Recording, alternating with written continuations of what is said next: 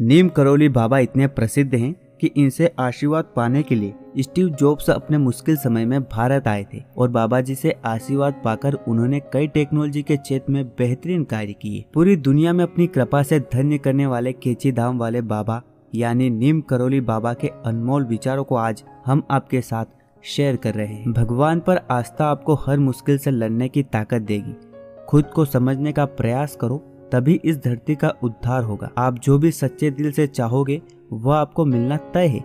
मैं किसी की सेवा कर सकूँ, इसके सिवा मैं कुछ और नहीं चाहता। जो आपको दिखता है, वह सत्य नहीं, बल्कि सत्य तो हर जगह पर है, वह ईश्वर है। सब कुछ खो देने के बाद आपको जीने की चाह होगी तो आप सुखी होने लगोगे।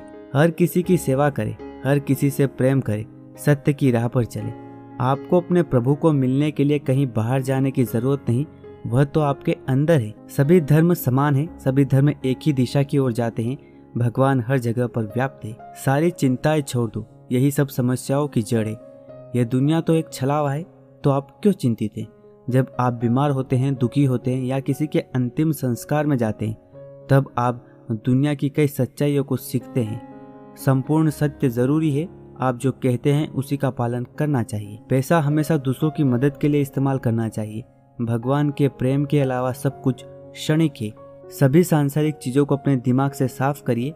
अगर आप अपने दिमाग को नियंत्रित नहीं कर सकते तो आप भगवान को कैसे महसूस करेंगे? आप अपने लिए सौ साल तक योजना बना सकते हैं, किंतु आप यह नहीं जानते कि अगले पल क्या होगा। पूरा ब्रह्मांड हमारा घर है, इसमें रहने वाले सभी प्राणी, हमारा परिवार।